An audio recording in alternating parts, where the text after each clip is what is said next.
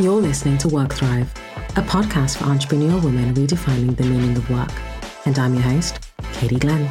In each episode, you will hear candid conversations with female founders, movement makers, and thought leaders to help you navigate success on your own terms. So let's get started.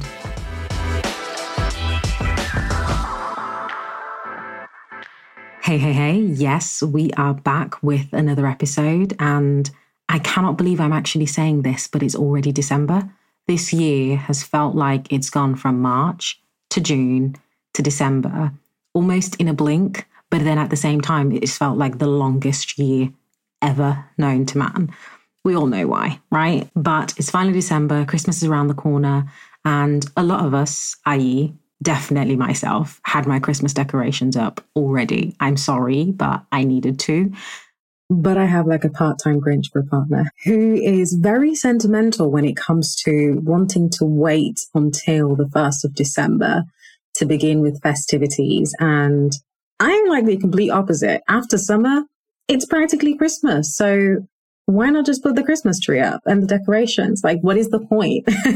but today in the guest chair, we have Imelda Fossu, founder, startup consultant, and business sales and marketing guru.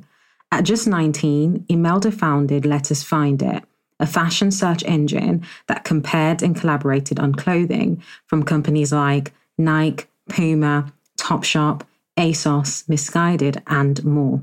Three months after launch, though, the website broke, and well, things started to get a little bit interesting. From taking out personal and business loans to keep the business afloat, to playing hide and seek with HMRC, we talk about it all in this episode. We talk candidly about bouncing back from failure after Imelda had to shut down Let Us Find It, to dealing with imposter syndrome after now building her new company, Drip Drop, a marketing agency. From using her knowledge and experience to help startup founders to becoming Capital Enterprises' latest entrepreneur in residence, Imelda and I talk all about the reality of setting up and building a business. We talk about managing our ego and what it takes to bounce back from failure. I really hope that you enjoy this episode as much as we both did. So, yeah, so back in 2013, you founded Let Us Find It, a fashion search engine. Tell us about that. Yeah, so Let Us Find It launched as a fashion search engine. So basically, kind of like a Google for fashion. So we would compare against kind of loads of different products, you know, in terms of fashion products. So we would compare dresses from like, if you want to search black lacy dress, then it would do a comparison against like Topshop and Selfridges, and it would all be on this kind of one site. So I, I launched that in 2015, actually. So I was I was wasn't quite wasn't quite in business for as long as as long as 2013. And yeah, so I, I, launched that in 2015 after I left sixth form, and it blew up, you know, very quickly. We we mm. launched in January of 2015. So we I started doing building it in January 2015. We launched in the summer of 2015, and very quickly we started achieving kind of sales. In in our first month, we did like 14,000 in sales, and our second month we did like 20,000 in sales. And you know, we didn't hold any stocks. It was a comparison engine um, mm-hmm. and we would generate revenue through commission and affiliates. I always say that I was like, this is so easy. This is great. You know, I raised investment, I had staff, and then our site quote unquote kind of broke. We, we, had issues with it's easy just to say it broke for the techies or mm. the non-techies. And um, we had issues, as you do, with the website and that started a, a kind of cascading effect of um, a domino effect of i guess just essentially for the next kind of two to three years was constantly being this cyclical nature of trying to raise investment you know mm. I, I took on a lot of debt pumping it into the company just trying to get back to where we were on those few launch months yeah. And so it's just like when I first heard your story about this, you did this out of sixth form. You were fresh out of sixth form, what, 18? I was 19, yeah. 19 yeah, I worked years for a old. bit. Yeah, and then I worked for a little bit, traveled a little bit, and then I was like, lived your life a little bit, and then went straight. so, how did the idea of Let Us Find It come about, and how did you navigate it at such a very young age? Yeah, so it came from a few little things. I think look at like hindsight's twenty twenty. So I think looking back, I can more kind of piece how it got put together. So what I actually did in sixth form, so this was in twenty thirteen. I launched in um, an e-commerce brand whilst I was in school. So I was um, taking gold Levi's jeans and I was like chopping them, dyeing them, studying them. They cost like two quid and I was like selling them on for like 35 pounds. And that I, I ended up leveraging quote unquote influencers, not that we'd call them that then. I sent mm. some to like the cast of Geordie Shore and they tweeted about it. They just said thanks. They didn't take a photo in it. And literally it blew up overnight. So I got like 100 orders and it was just me. And I was like studying shorts at my part time job and I was studying shorts at school and I was like revising for my A levels at my part time job. And it was like my whole world just got so mixed. And because of that, actual kind of like reaction I, I, I you know I ended up not fulfilling orders. And it's so funny if you search some boutique on Twitter, it's like people like love the shorts and then they're like, Where are my shorts? And they're like, Oh, I didn't get it for my festival. Like they came damp and I was just like, everything was a mess basically because mm. it was just mm. me doing it. I think that kind of gave me a first step into kind of like e-commerce and fashion and stuff. And then when I was traveling, I was seeing all these different fashion brands in Australia and, and I went to Asia and I was like, it would be great if we could have a, a global website where we could compare all of these brands. So I don't have to have loads of tabs open and I can kind of, you know, check on price and stuff. And that is really, I think it's like kind of a few things and they all kind of came together as one. I also hadn't gone to university because I flunked out my levels doing school boutiques. I've been so focused on it. And I was very like kind of looking to get into business, knew absolutely nothing about tech. And I literally, when I was in Australia, I paid this guy, uh, we met up off like Gumtree and I paid him $50 for an hour, this web developer. And I was like, how do websites make money? How does Google make money? How does Facebook make money? Mm. And, uh, hmm. You know, and that is to go from that, that's me at the end of 2014 to less than, sorry, you know, to like six months later, we're launching essentially a first tech company and I'm raising investment. It was just complete baptism by fire. Hmm. One of the things, and I said it to you when I first met you, that you literally have this spirit of, I'll just go do it, I'll figure, figure it out. like, who thinks of, I'm going to stud jeans whilst they're doing their A levels and I'm going to sell it on the internet? Like, who thinks that? Where exactly, or from, you know, from your first memory or earliest memory or your most sincere memory, where does that drive or that curiosity come from in terms of business, yeah. especially? Yeah, yeah. I think it comes in a lot of forms. I actually got asked this quite recently, and I think one of the best, but also one of the worst things about me is I don't see why I can't do things. Like there are mm. no glass ceilings, there are no anything. And I, you know, uh, uh, earlier, like, so when I, I moved back in with my mum, when I came back home from it, like a year, a, you know, let's say a year, 18 months ago, and uh, my brother and I, we we changed the toilet seat just because you know it needed updating. And then I was like, this bathroom like needs new taps, it needs new. And I was like, I think I could redo this bathroom. Literally did a toilet seat, and I was like, I feel like I could redo this. Got on YouTube, mm. watched a few YouTube videos, and like, long story short, I just we just tried to change the taps. I broke my brother into it. We ended up like setting up a leak, like a flood. But I'm not even joking. Until it had flooded, I had no reason in my mind that I couldn't think that I couldn't do this. Yeah, mm. and it's mm. just it's not even just with business. I just have this like I said to my mom and dad, I don't know what you imbued in me, that kind of confidence, but I'm just kind of like, oh yes, if he can do that, why can't I do that? I can do, it. Yeah. I feel like I can do that. And it's I think where it comes a lot in business is I like seeing opportunities, and there's never like a um, oh this isn't for me. I'm just like oh I'm I'm gonna fill that need. I'm gonna fill that mm. gap. So I mm. think that's and I'm a full on hustler. Like I love making money, so I'm just like, oh, I could, yeah. yeah. I see, literally, I see some shorts, and I'm like, I could, I could do that. Let's see what I can do with that. Yeah, yeah. I'm such a YouTube child. Like if I come up to a YouTube video, I'm convinced I would do it in exercise. Like I was doing something the other week. I was trying to do this crow pose thing, and then my mom was like. I, I, hit my head really badly. I told my mum, was just like, Imelda, one of my friends is like a yoga instructor. Like that was part of it to be a yoga teacher. That was like part of the test. And you just yeah. do it as like the first exercise. And I'm just like, why not me? But it's not impossible. There's YouTube. I completely get that. For me, like my first business was copywriting and I did copywriting branding and a bit of social media. And I learned everything that I knew on YouTube. I was 16, I was coming up 16, and my mom wouldn't allow me to get a job because immigrant and you know, you needed to focus on your academics. So mm. I thought all my mm. friends are making money because they all have part-time jobs. I need to make money. And I was like, YouTube. Like I, I discovered YouTube early and I was like, okay, I'm gonna figure out what I can do and I came across like copywriting and like branding and like graphic designing. Mm. I was like, oh, okay, let's do this. And I learned everything that I knew on YouTube and I started making money. And I'm very much like you. There is no glass ceiling. Like if someone tells exactly. me that I can't do something, I'm like, okay, hold my whiskey. Let's go. Yeah. Like, you know, let's figure this out. So I completely get that. When did it start to go wrong? Because it went, you like you said, it literally it escalated. It went from zero to 100 very quickly. You're working with mm. brands like Missguided, Pretty Little Thing, ASOS, all these people. When did it start to go wrong?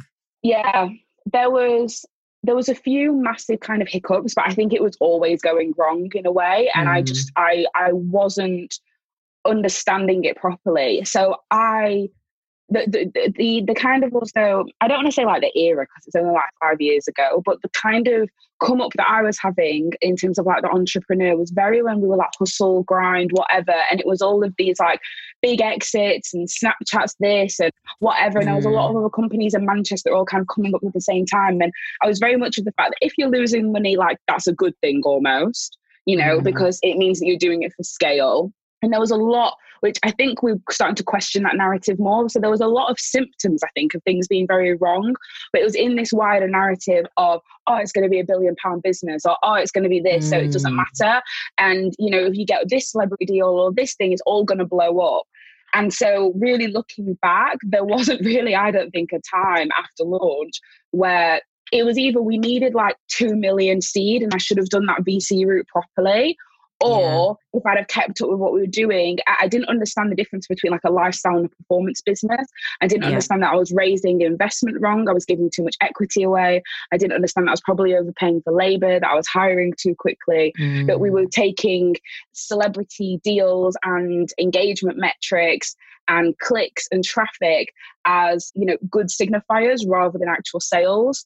So it was just kind of like this humdrum of constant problems the, the time when it really, I think we had a few real shocks was I remember 26, sorry, the end of 2015 or the start, uh, the start of 2016, I had to get rid of a lot of staff. And then again in 2017, summer of 2017, we had been paying for a brand new website with, that we had based on a lot of our new celebrity deals and a lot of our new brand deals. That website should have been delivered in six months. I think we commissioned it like 2016. By summer 2017, it still wasn't, hadn't arrived. Mm. So it had been like 18 months. That company went into liquidation. And I remember mm. I literally dropped to the floor when not even like cried, it was just like, I'm just done kind of thing. Yeah. And when that happened, I should have gone, jig is up, let's leave it kind of stuff. But we carried on for about three months after. And that mm. is actually when I racked up most of my debt.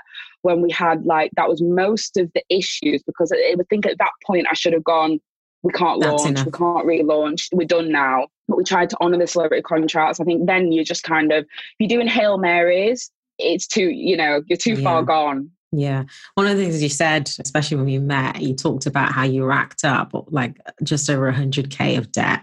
Please, how? At 22, like, how? it sounds like one of the stories you tell down the pub or something now. But I'm like, yes, it does. Over a pint, yeah. I know. And I feel like I'm, I'm always super public with it. First, if you do a quick Google of my name, it's out there. So I think I'm always trying to get ahead of it now. Like, oh, by the way, mm. this is hmm. me. But yeah, so I think over the course of, you know, I want to say, so we launched the business when I was 19, over the course of like two, three years, which was really up until the business ended. Every time we had like a dip in the business in terms of we couldn't cover we, we, it looks like we couldn't cover wages or if we needed to invest in the tech or anything like that i would take i was taking on personal loans i was taking on loans from friends and family everybody who did really believe in the business it wasn't like we were like oh God, we're just, you know, this yeah. is terrible. Well, you know, whatever. It was like, oh, it's okay. You know, you'll pay us back in a few months. And we would raise investment. And then they were like, oh, you know, it's fine. Keep it in the business. And I was very much like, oh, it's going to be okay. We kind of kept going through these dips, a lot of which were fueled by the fact that I was taking on these loans and raising investment and stuff. We would carry on going. But when that company went into liquidation who can deliver our new website and then ultimately when we kind of you know had to get rid of a lot of the staff and wind the company down it was like i was just left holding mm. this like bag of crap basically of all these horrific loans it was already starting to become an issue because my repayments for the loans by the time that i was getting rid of the staff was about four grand a month this is like before anything else. So I was just like, no, we we had a like our our, our wages, sorry, our our labour costs for staff sometimes were fifteen grand a month, and we're plugging this with investment. So really, like two grand or something, it wasn't getting, and then it started like amping mm. up, and as you're trying to cut down, I've started realizing that hey, I can't cut this down. And then when things started going bad after we wound the company down, and I wasn't making anything, couldn't raise investment or whatever, the whole thing was just we weren't making any money from brands who weren't doing anything that's when I was like, oh shit, this is yeah. not good. Yeah, that's when you you, you realize like mm, this is it now. How it was you... real naivety in a way. Hmm. Go on. Yeah, it's just I think it, it was for me. It just always felt like a short term.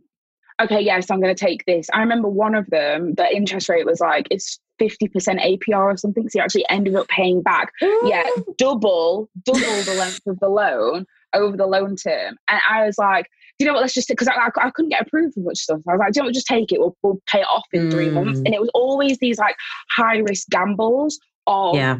banking on the next big payment or banking on the next whatever. But because we're always running at a loss, I then, if that payment came in, put it on staff. Mm. So it, it was just messy, messy, messy, messy. And how did you pull yourself out of? Walk us through yeah. how you pulled yourself out of that. Yeah, so I think I just went like I said, like I don't want to sound like I'm a full on hustler because I think it makes it sound like I'm like constantly doing shady stuff. But um, what what what I will say is like again, I think on that one it was very difficult. I don't want to say like oh it was a good mindset or whatever because it wasn't. I had taken on uh, you know a lot of my mum was guarantor on stuff. I had family members who'd given me loans. I couldn't, I didn't have the option to just kind of be like, oh, well, this didn't work. Sorry, everyone. I'm moving on with my life. It was very mm. much like, okay, what can I do? And I had to look at in a very clinical sense of like, okay, what am I good at? What can mm. I kind of like sell myself out as?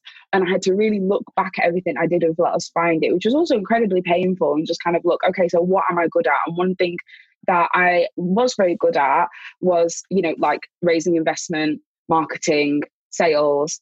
Um, and this is stuff I've done in the past. And really, actually, what that really distills back down to even further, what I've realized is I'm very good at stirring up a lot of energy and making a lot of sales for stuff. Like if you give me something, I can go out and sell it and get attention on it and get engagement. And that's yeah. now been kind of niched even further I do. But initially it was kind of like sales and marketing, particularly for startups. It was like if you want your first initial sales, if you want to, you know, test your market, you know, make that initial bits of revenue, then that was what I ended up doing. And it, you know, it kind of also went back to the beginning in terms of like there's something that I was that I was reading. It's Nathan Barry talks about the the different ladders of wealth creation, mm-hmm. and at the base, it's like getting a job, and then it's kind of like going freelance kind of thing. That's like one of the next steps. At the top of the ladder is like a tech company. That's like one of the most difficult things to do. And it was like I went straight to the most difficult. Obviously, it's yeah. also the most profitable when you look at like Uber, Google, all the rest of it and it was like I've had to kind of slowly go through all of these ladders and these journeys, and, and it and it changes to like agency and like deliver, you know, creating a product and whatever, and doing mm. a productized service. They get more advanced, and looking back now, I had to go right to the okay, being a freelancer, being self-employed, working with a bit of contractors, and, and go from there. So. Mm that's I kind of had to go right back down to the you roots had to again, start being right in back business. at the beginning, yeah. yeah. And how have you dealt with the self esteem issues that come with, okay, this did not work out. Because ultimately, let us find it failed. You know, yeah, we're looking at yeah. the grand scheme of things and from a business terminology, it failed. Yeah. How did you make peace with that failure? And how have you dealt with the self esteem issues that come with that? Yeah, so I'm just laughing because I did couldn't even say that the business failed until mm. like 2018 And I couldn't say that failed because I thought well, the company's still active on Companies House. So no, it hasn't failed. It's still an active business. So I don't know what you're on about, Katie. It was like that. It was very much, you know, you're wrong. Even though we're not doing anything with that company anymore, technically it's still active. So it was very much like, it was very much like that. And mm. I think, you know, I said quite, I've, I've said before that for me it was, it was also really difficult because I kept having waves of almost like I mean I had to go to a counselor for some of this stuff. Like I kept mm. having waves of like all of this guilt and like it was like you you kind of get hit with it again and again. And there was one where I, I, you know I said like I, I remember I was at home and I just I'd, I had to move back home and I just went through to my mum like crying like hysterically. And I'd been in the bath of all places and I was suddenly thinking about the fact that Idris Elba wanted equity in the company company. And I ended up, we couldn't do a deal with him because I didn't want to give him enough equity. And I went mm. into a room and he just got, he was being tipped for James Bond and all these other things. And I think mm. it was like all mm. been done. I was like, what if we had just signed it just over and everything would have been all right? Like I was so arrogant. And my mum just literally like got on my shoulders and she was just like, it still would have failed and it would have been so much worse because Idris Elba would have been a shareholder. And I was like, mm. so right. Like yeah. I, I, was probably being saved from something there. Do you know what I mean? And it was just that like, could have been a lot worse than it was. A hundred percent. I think self-esteem wise, it has taken me probably up until the back end of last year in a lot of ways. I think I'm still sometimes seeing the reverberations from it now, in that I doubt myself a lot in stuff. Or, like, for example, we are like, I've just hired my first full time member of staff again since Let's Find It. And I got a little bit of like, you know, and it was just mm. like, it's scary doing the whole PAYE and you're responsible for somebody. And, you know, I have contracts and stuff, but this just felt different. And I spoke to somebody and they said, you know, you are not the same person as you was five years ago. But mm. I do, mm. even now, it's just kind of like you don't want to go. It still sneaks again. in, yeah. And 100%. and how do you deal with that imposter syndrome? Because obviously, when you've gone through something like that, how do you now deal with you know, like you said, I'm not the same person anymore. But how do you actually deal with it when it comes up? You know, when the thought of oh my god, this is going to fail again because now you have you have your own business now and you work as a consultant. Mm. How do you deal with you know I actually can do this and I can mm. follow through with this? I think I try and look at everything a lot more clinically. So I get little flashbacks such as, okay, so all right, so I'm having to give somebody full time hours. Oh, I had full time staff at Last Friday. Does this mean if it's going to fail again? It's very much mm. like that. Mm. And it's like, you have to I have to see that everything's different. So first off, it's funny you just said about me being a consultant. So I still do contract work and consultancy work. So I try not to make me put I try not to make me in the business one, which was one of the key things I did. Let's find it. So that there's yeah. always different places now I can go to in terms of like have have safety nets. Mm-hmm. It's even just stuff like this business is actually making money. I don't raise investment. We're we're bootstrapping. We do everything out of cash flow. That's a completely different thing. I have to look at things differently. So I guess I try and look at everything clinically, but in terms of the imposter syndrome, I don't know. Like without getting too kind of spiritual, I have to do a lot of self image work. I have to write mm. a lot of affirmations. I have to get myself into this yeah. zone. And I also have to forgive myself a lot of the time and remind myself, look, you're not that person anymore. Mm. Because that is where a lot of this comes from. Is you kind of go back, it's almost like going back to being like a scared little child kind of thing. I kind of go yeah. back to being like this scared, even the fact I was thinking to myself, but when I had Us Find I had no mentor. I mean, I don't really officially have a mentor now, but I had nobody even really to talk to other than like my mom. I mm. now can ring up 15 entrepreneur friends, 15 people who are above me, 15 people who are below me, 15 people on the same level as me to yeah. bounce off so much stuff. I never had that before. Mm-hmm. And I think that helps a lot because before it was just me.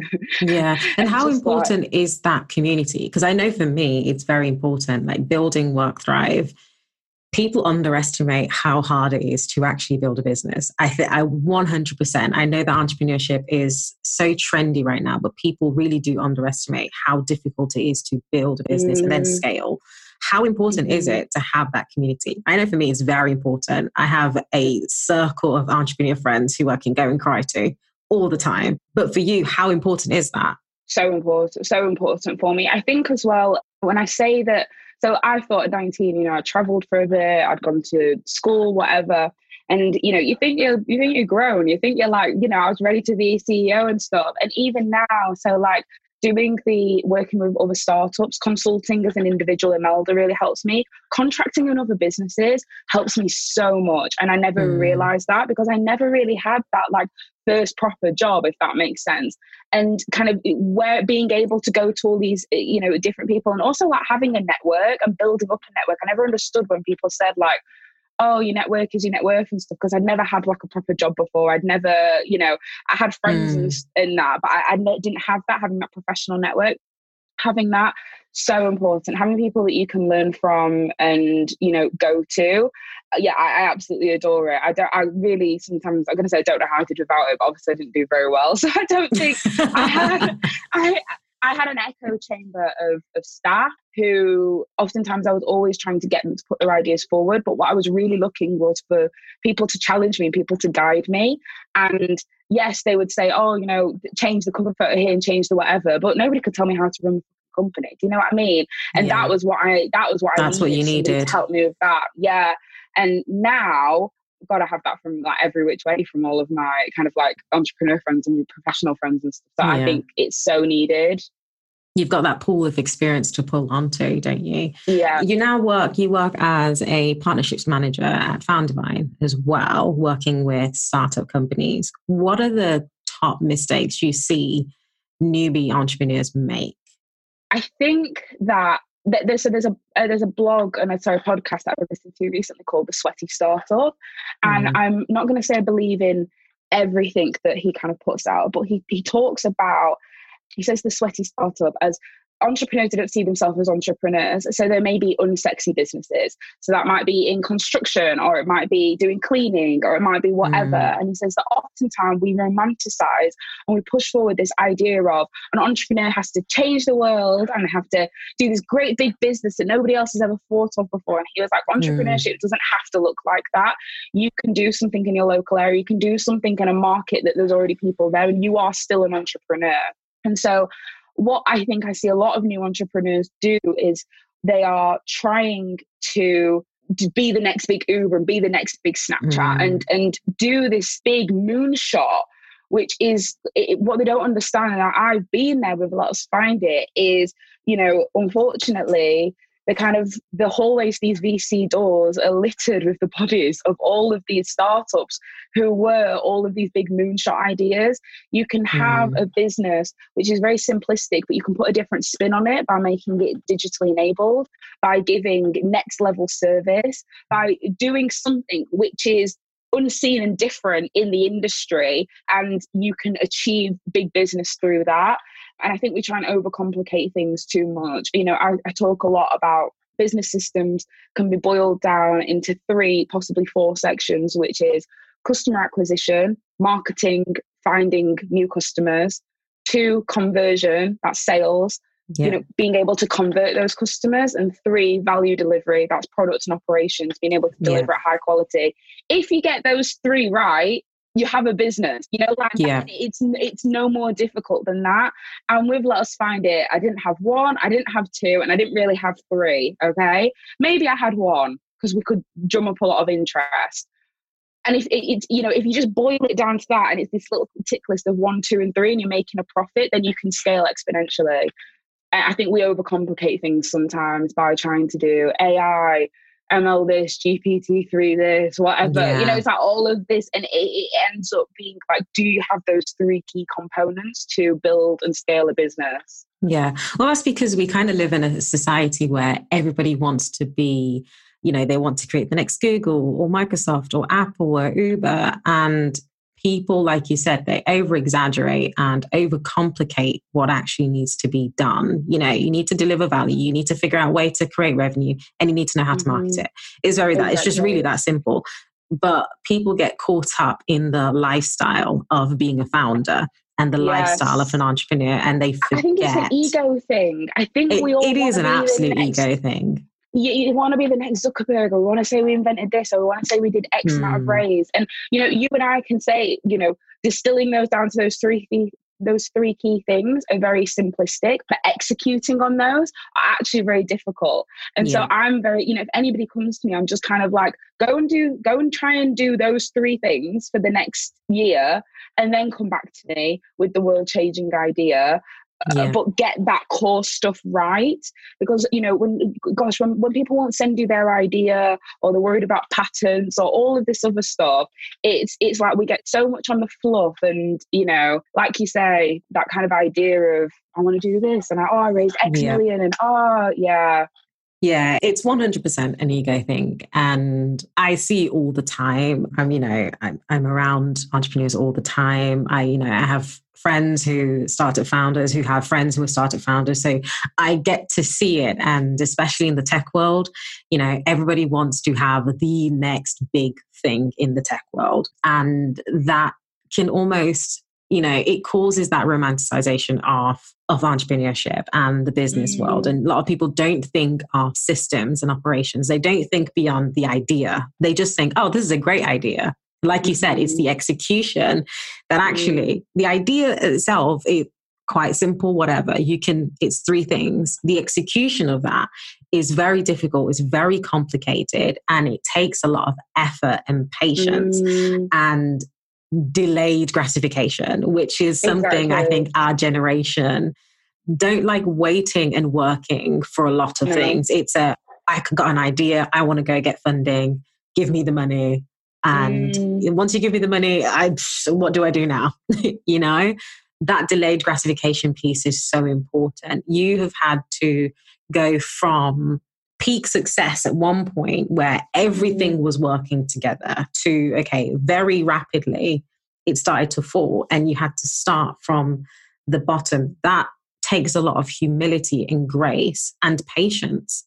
I guess in your experience, how did you even deal with that, having to work and wait at the same time with hopes that, you know, mm-hmm something's going to work out this new idea or you know the, these skills that i'm developing and that i'm mm. adding on to what i've already been able to create through let us find it is going to reap mm. something good it was really hard. There was big times when, so you know, initially I was kind of deep in the debt, and I remember thinking to myself, God, if I could just go get a job now and be done with this, like I probably would.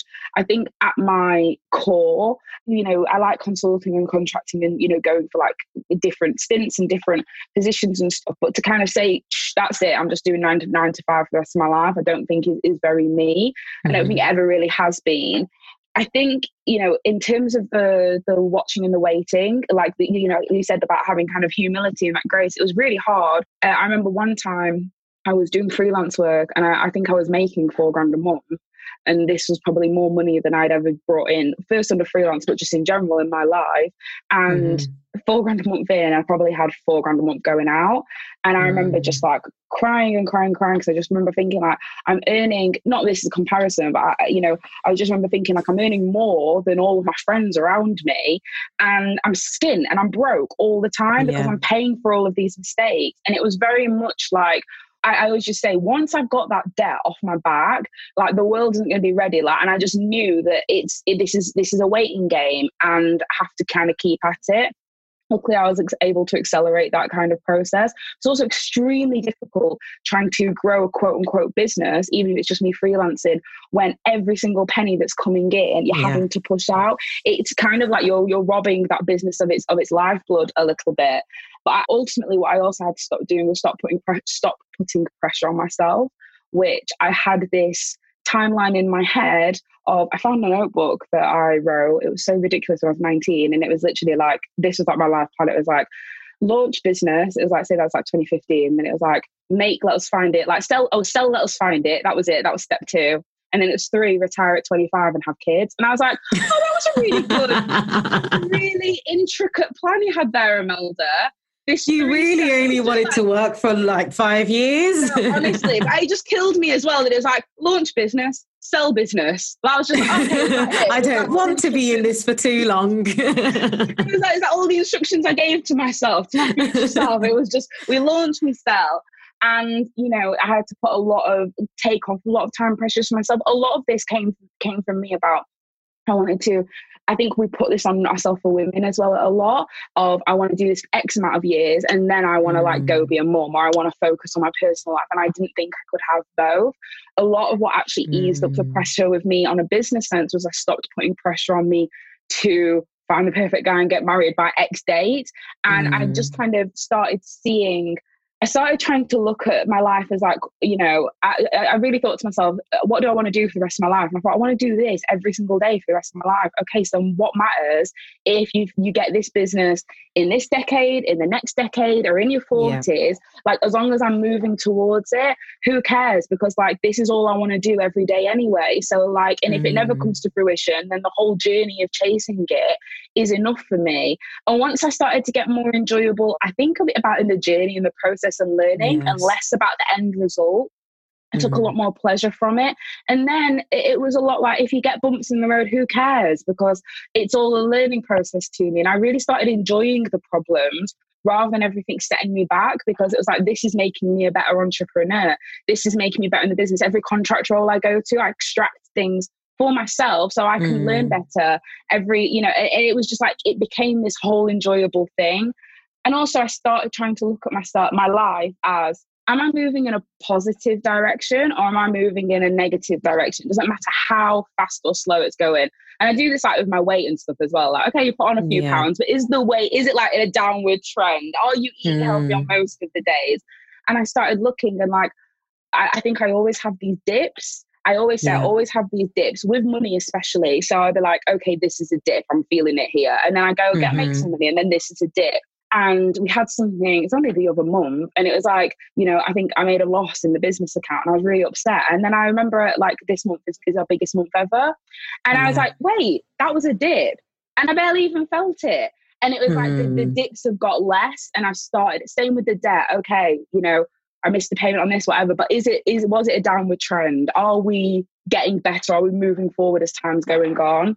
That was a very long answer yeah. to question. Sorry, but no, but I completely no, completely on that. It's for me the joy. I always say the joy is in the journey because when you obsess over that destination, you literally cannot enjoy the journey at all because all you're thinking is, "I want to get there," and I'm not there yet. But when you actually put yourself in a position to say, you know what, actually, the journey is single handedly the most important part because I'm learning so much. I'm becoming this new person. I'm, you know, I'm meeting all these new people. And really, that is what life and entrepreneurship is about. Like, mm-hmm. it's not mm-hmm. just, oh my God, I have this great product or this great service. It's okay, this is who I am.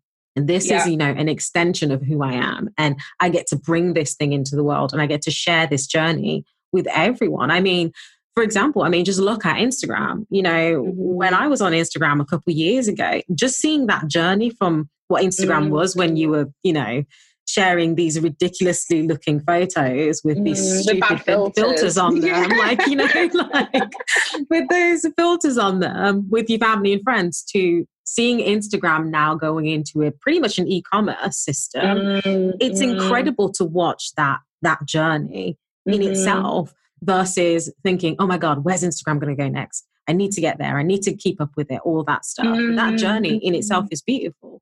And I think a lot of the times as entrepreneurs, you know, as people who are business minded, we obsess over that destination, over the final mm-hmm. product you know, I always say the point of entrepreneurship is to innovate. And when you're innovating, there is really no end journey at all. Mm, like there is mm, always exactly. something that you can change. And so we've got to be committed to the journey because yeah. that destination will look differently depending on what era that we're in. And we both know that, you know, COVID's happen. If that doesn't tell you that mm. there are certain things we cannot always control the destination, then but we can yeah. manage the journey. And I think we can focus as well. So, like what I've been sharing on my Instagram recently is something that I've been doing probably personally for kind of like the last year or so, which is as my year goes, I try all of my achievements, no matter how small, it can be something so silly on a business sense. And it mm. could be, you know, I learned this, we achieved that, we whatever. And yeah. even though I'm not where I quote unquote want to be, it was like, oh crap, I did a whole load this year. And when I started looking at it like that, that, you have a lot more kind of positive energy mm. on, you know, and even, you know, I started doing it as wins and learnings. And I even try and take like the learnings as a positive. We just had something happen um, the other day where we, you know, we did a, a thing, an Eventbrite, a webinar for a client that we manage. We sold out the webinar. we do these week in, week out for clients. And we forgot to put the Zoom link in the webinar, so nobody showed up. So the client mm. is super mad. Now, I was mortified were really upset. That is a quote unquote learning. But I was like, okay, we need to improve our internal operations to make sure that never happens again. And yeah. then now this has been totally like a new positive because we've got this fantastic system now of like how to log an issue, how it gets resolved, how we can manage all our events going forward. And so that for me, mm. in a mm. in a weird way, it's felt like a win. We we we did we diddled it for the clients to end up being a positive for them as well. But yeah. like it's just like you can take it all you know you can make what you want of it rather than letting that knock my confidence and letting it take me back to a place. Yeah it's that lessons learned. I mean i work in project management and like lessons learned is is so incredibly important in the work that we do. And that learning those lessons prepare you for the next project or for the next operation or for the next you know business. And we have to again it takes humility and it takes sitting your ego to the side to say you know what? This didn't go to plan However, mm-hmm. this is the lesson. And now I know better. And when I know better, I'll do better. Exactly. Exactly. So, my final question on this before we go into the fast five round is say, okay, I, it's 2020. I want to start a business. I have an idea. Where do I begin? For me, I begin by testing the market. So, mm. I don't mean that you have to, don't set up an MVP, don't whatever. I mean, I would do that from set up a landing page or set up a very bad, bad version of your product. And, you know, for me, I, I do a Facebook ad. Does anybody click? Does anybody sign up? Does anybody give their info? Mm. That for me is like, okay, I've got something that's a goer here. When I started doing virtual CEO, I launched it with a landing page and then I kind of did that to friends and family and quite a lot of people like registered and stuff and my network. Then I did, you know, a very bad version of the platform on Notion. We, we started taking sales from that and it wasn't perfect but that was me testing the market because people random strangers on from you know from via my facebook advertising started signing up to it that was me testing the market and i was able to do that within three weeks which is yeah. really kind of crazy if you think about it. So there's a lot where make a WhatsApp group. You know, you can do it via Slack, you can do it via Excel or Airtable. We have all of these so much no code tools and software and stuff.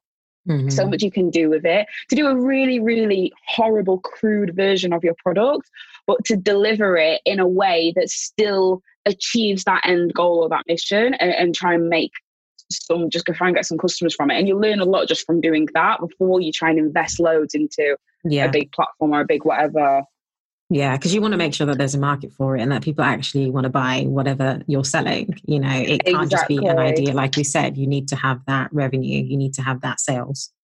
That's the first thing I do now. Yeah. I like sell it. And I don't like pre-sell it because some people they'll do like a pre-order or whatever. I always launch a really bad version or I do something that will really like, okay, if that comes in, then I can, you know, do this or whatever. Which is again me being a bit of a hustler, but that's just you can improve it and charge premium. exactly, exactly. I see you. I completely get that. So now we're going to go into the fast five round where I'm going to ask okay. you five questions and you just let me know the first answer that comes to mind that okay? Okay. Okay. Okay. Tell me about a software, resource, or app that's helped with your business or work that you'd recommend. I like FreeAgent a lot, the accounting software. It's so geeky because I'm really not the numbers person, but it is fantastic for being able to track what exactly is going in and out of your business and what areas. And you mm. can mm-hmm. also do projected cash flows, which I adore. So yeah, that is probably my my top one that's helped me grow. Yeah, I, I, I, will definitely be keeping. I'll be going to my Googles tonight on that one. what is a personal habit that's helped you in life and work? Personal habit that's helped me in life and work. I read every day. That again probably sounds quite geeky. I could say like, oh, I, you know, I wake up at seven every morning and I meditate, but I don't do that consistently. yeah, we know, Imelda. I, go for, I go for a run and I whatever. I can, I can, I can pretend but I read, I read every night before I go to sleep. I read like a business book or whatever I'm reading at the moment, and it, it just always super helps me. Um, sometimes I read stuff and it's not relevant at the moment, and then I go back and I love mm. it. So that's a good slider for this one. Tell us about a book, a podcast, or event that's helped you significantly in the past year. It's called The Nuclear Effect I cannot remember who wrote it, but it is a very new book. It's a fantastic book. And, you know, I just said about the kind of three elements of like a business system. Mm-hmm. He kind of splits it into six. Nuclear Effect by Scott Oldford. Um, it's quite a new book, and he splits it into kind of like marketing, sales, operations, product, and finance. Mm. And the way he talks about all of them and all about his own journey as well, very much already kind of my ethos, but he goes into even more granular detail. And I've read that book probably like three times already, and I still keep going back to it. So it's really, mm. really useful. Yeah, again, adding that to my air Googles tonight. um, one lesson like, you have learned. I know this is for me. I'm just collecting all this information for me. What's one lesson you have learned in the past year that's helped with your professional and personal development? Taking, trying to take rest time, which sounds so stupid and like, yeah, duh. But I am, I always say I'm, and I feel like I'm never at work and I'm never off work. Like it's mm. just always something that I'm doing. I try and take at least one day a week to just kind of like and I like to either watch like kids films or something that you know just doesn't you know like Harry Disney Potter, you know literally like Harry Potter, like Lion King or like something like yeah. Shark Tale, something that I watched a, a Mary Kate and Ashley like a film the other week, and it's just you know something that's just like really cute something and like reminds me of my childhood. Easy. Does not make me think, doesn't trigger a thought about business basically. If I watch mm. something that's like The Big Short or something like uh, the founder, like Ray Kroc, I'm yeah. I'm, I'm back in the world of whatever. Instantly it's not battling, really, yeah. Yeah, so I'm just like that's my guilty pleasure basically going to like the kids and family section on Netflix and being like, same, one hundred percent. I can't tell you how many times I've literally watched like Shark Tale and like gone over Moana over and over again. I'm like, my brain needs a rest because you watch it's stuff just, like the founder or the social network and it's just like immediately yeah. just like oh my god and then this and then you grab your laptop and then yeah back in that that mode. or real reality TV crap like 90 Day Fiance something which is just you know like it's almost nonsensical and I'm just like I need this to, to turn my to brain relax. to mush for the day yeah just do it yeah and finally what's a word of advice you would share with women who are working to cultivate their own thriving careers and define their own version of meaningful work? I think it would be that to i want to say just like have confidence and have like a bit of faith. I think oftentimes as, as women we put a lot of pressure on ourselves we put a lot of doubt on ourselves. I think we're held in some ways to kind of a higher standard in like a global sense of what's expected of us and i think you can have it all that's what I always say to everybody. You mm. can have it all. And I think we often do this toss up or this play off of, I know for myself, it's like relationship or business or family mm. time or whatever and you know or kids or career and you know or career or business and you know we you can do it all you can have it all you can also you know live a well balanced life or whatever you choose so don't be afraid to go for it for any of those reasons yeah, that's brilliant. I'm literally the same. I've always been like, oh, if I, you know, if I go full fledged with my career, what's going to happen with family? What's going to happen with friends? Blah, blah, blah. And I've just thought, you know what, actually, um, find friends who get it, be around people who get it and, and yeah. build the kind of, create the kind of life that I want that allows me to integrate everything. And that takes time, but absolutely. But 100%. you can, but you can get there. And one of the things that I've realized is sometimes I get so I'm a massive overthinker and I also think to the future a lot. It helps me a lot in business, doesn't help me a lot in like life, which Personally, is like yeah. yeah. which is like, you know, sometimes I will become so oh but if i have this then will does that does that part of my vision drop away? And mm. can i can i how do i make them all fit together? So much so that i don't move towards what i want. Mm. and what i've realized is that when you actually take steps towards what you want it all fits into place anyway how how it's meant to. And so i'm kind of again i think it's a little bit of like you rob your you rob your today of worrying about tomorrow. worrying about tomorrow. Yeah absolutely. Brilliant. and so you know move towards it definitely Mm, yeah, that just blessed me right there. So thank you. Before I let you go, where can we find you on the socials? At Imelda Fossu on Instagram and Twitter, and Imelda Fossu on LinkedIn. Thanks for listening to Work Thrive the podcast. If you liked this episode, don't forget to rate, review, and subscribe on Apple Podcast, as it allows other entrepreneurial women like yourselves to find the show. Speak soon.